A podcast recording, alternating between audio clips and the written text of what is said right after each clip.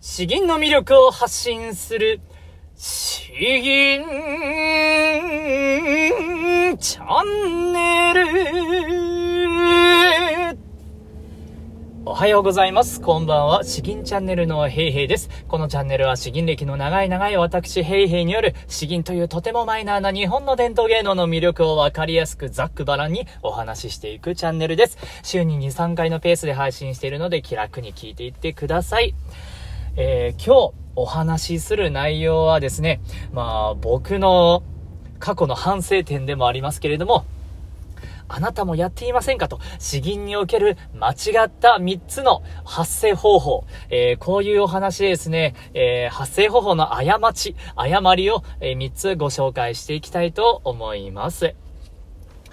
詩吟はですね、とにかく、え声が、声が全てって言ったらちょっと怒られますね。読み方も大事なんだと言われるんですけれど、いかに地声を朗々と出せるか、それが大切になってきます。そしてそのためには腹式呼吸で声を出すことが必要不可欠となっていきます。ただですね、僕も昔の頃はですね、もう、腹式呼吸大事だなとか思っていながら、全然もう、それが何たるものなのか、よくも理解せずに、えー、ただ声を出していたんですね。えー、じゃあどういうふうに間違っていたのか、そこを3つお話ししていきたいと思います。まず一つ目はですね、ひたすら大声を出していた。えー、そっか、先にもう全部答え言っちゃいましょうか。一つ目はとにかく大声を出していた。二つ目は出しやすい発音で声を出していた。そして三つ目は最初だけお腹に力を入れていた。この三つでお話ししていきます。で、一つ目ですね、とにかく大声を出していた。これはですね、もうあるあるなんですけれども、とにかく声を出せばいいだろう。大きな声を毎日出していたら、それで鍛えれ、鍛えられるだろう。というふうに思っていたんですね。高校生ぐらい、高専生ぐらいの時ですかね。えー、まあ実際ですよ。実際、普段全く声を出していない人が、あたくさん声を出していれば、たとえそれが喉から出ている声であっても、胸式呼吸であったとしてもですね、えー、声帯は筋肉なので、鍛えられていきます。とはいえ、上限がやっぱり簡単に来てしまうんですね。もちろん昔よりはちゃんと結構なあ大声が出るようになりますけれども、それでも声が枯れやすいとか、あ いい声じゃないとか、そもそもですね、えー、そういうもうダメなところがあるので、えー、頭打ちになってしまうということです。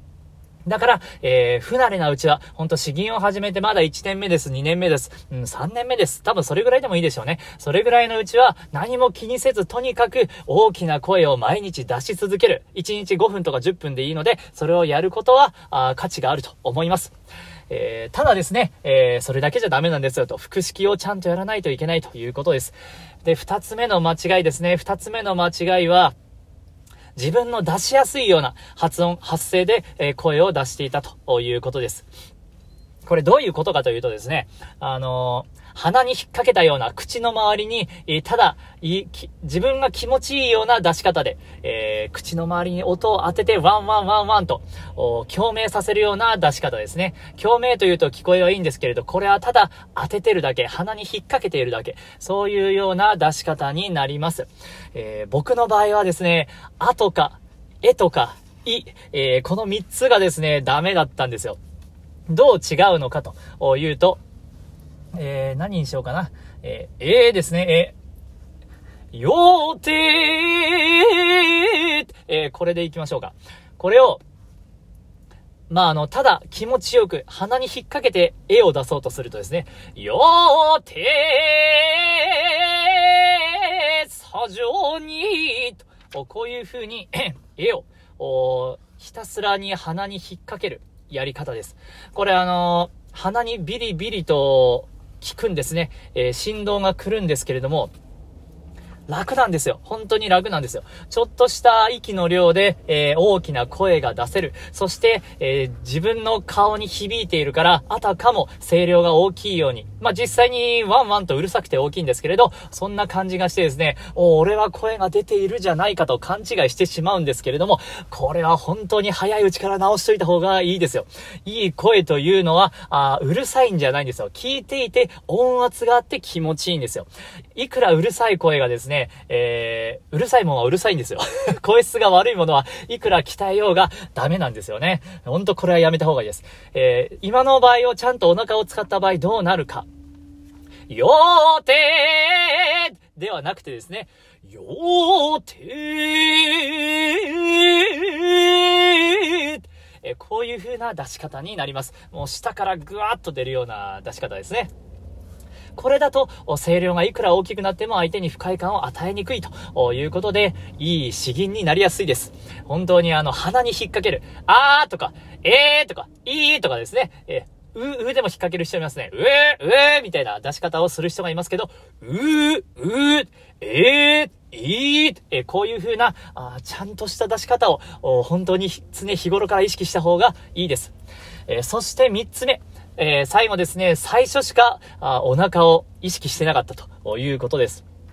腹式呼吸が大事だな。よし、お腹に手を当てて、えー、ぐっと力を入れてやろうというところまでは素晴らしいんですけれども、腹式呼吸っていうのはですね、もう、オールウェイズなんですよ。ずっとなんですよ。資金を吟じている間、この2分間、フルでお腹をずっと力を入れ続ける状態なんですね。最初だけじゃダメなんですよ。なので、えー、だんだんと喉声になっていて、あれ最後にぐらいになると、もう完全に喉から出てるじゃないかという風になってしまいます。だから、たった2分間なんですけれど、とにかくお腹が痛いんですね。しっかりと腹式呼吸ができていたならば、お腹は痛いし、えー、ちょっと汗も出てくるとか、えー、そういう状態になったら素晴らしいです。それで鍛えていけば本当に、えー、道を誤ることなくめきめきと力がついていくと思います。えそうですね、うん。えどういう風にやろうかな。神戸を巡らせば、えー、こういう感じでやると最初だけ力入れるんですね。神戸を巡らせば、えー、こんな風にもうだんだんとあっという間に声に力が抜けていくんですよ。えー、そうなるとおしまい。神戸を巡らせば、どちらかというともう最後の止め、そこまででお腹を使えているかどうか、これ聞いたらわかる人はすぐわかるんですよね。えー、最後の最後まで、止めの瞬間までお腹に力を入れ続ける。えー、丹田を力を入れ続ける、そんな感じですね。これ深く話すと、ちょっとキリがなくなってしまうんで、えー、僕が、あの、ちょっと書いた本、えー、紹介させてもらいますけど、確か本当の腹式呼吸で、これで検索してもらえれば、あ詩吟の経験者が教える腹式呼吸のやり方、あそれを僕なりの経験談でまとめているので、えー、Amazon で検索してもらえればいいかなと思います。えー、ちょっと宣伝でしたね。えー、ということで、今日は、えー、まあ、良くない、えー、発声方法3つをお話ししました。1つ目は、とにかく大声を出す。2つ目は、気持ちのいい発声ばかりやる。そして3つ目は、最初だけお腹に力を入れるということでした。あこれを、意識する、これを間違えないようにするだけでですね、結構、うん、僕は10年以上 遠回りしてきたような気がするので、そうならないようにお気をつけください。では、えー、後半ですね、えー、最後ですけれども、今日一つまた銀を銀じていきたいと思います。大南光。徳川成明が作られた大南光という詩です。えー、これ、僕の僕が教室で一緒に通っていた90歳のおじいちゃんが好きな銀だったんですけれども、えー、本当に人生限りあり名は作るなし、えー、なかなか素晴らしい人生を生きたこの90歳のおじいちゃんがですね、これ大好きだったんですけど、やっぱり重みがありますね。銀がうまいとかどうかそういうレベルじゃないんですよ。人生重ねてきたからこそ響くものがあるなと思ってきているので、まあ、気持ちに残っている詩になります。僕はまだ33でですね、どこまでこんな重みを出せるかは甚だ怪しいんですけれども、えー、最近ちょっと今体調崩されて出ていないんで、えー、その方はおじいちゃん思いながら、あこちら吟じていきたいと思います。さらさらっと詩を読んでからですね、えー、吟じていきますね。大南光、徳川成明。氷は死して川をとどむ。兄、偶然ならんや。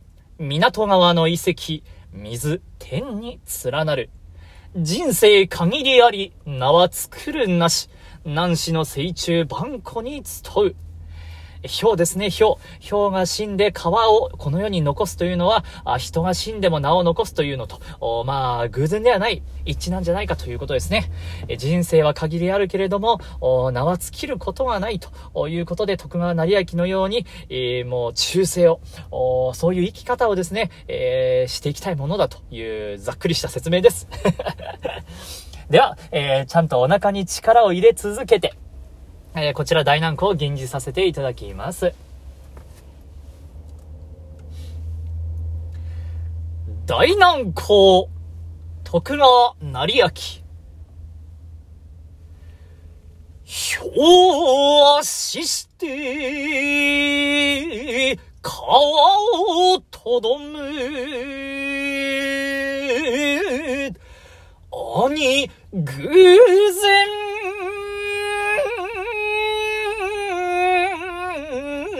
ならんや、港川の、遺跡、水天に、連なる、人生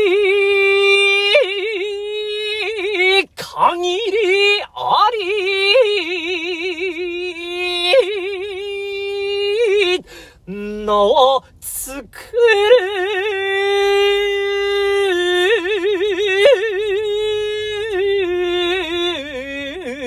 なしなんしの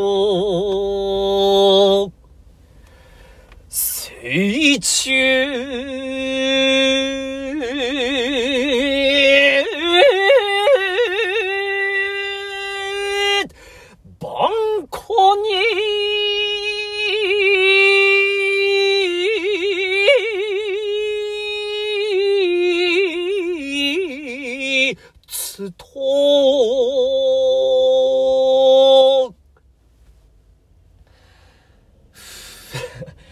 いやこれ、朝からやる銀じゃないですね ちょっと体力を 体力を持ってかれたような気がしますけれど。はい、えー、今日はちょっとたくさん話してたくさん吟じました。えー、いかがでしたでしょうか？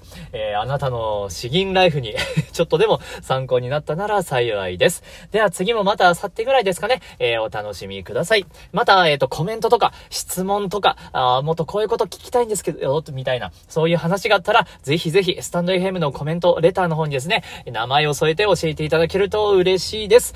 えー、では今日はここまで詩吟の魅力を発信する詩吟チャンネル、どうもありがとうございました。バイバイ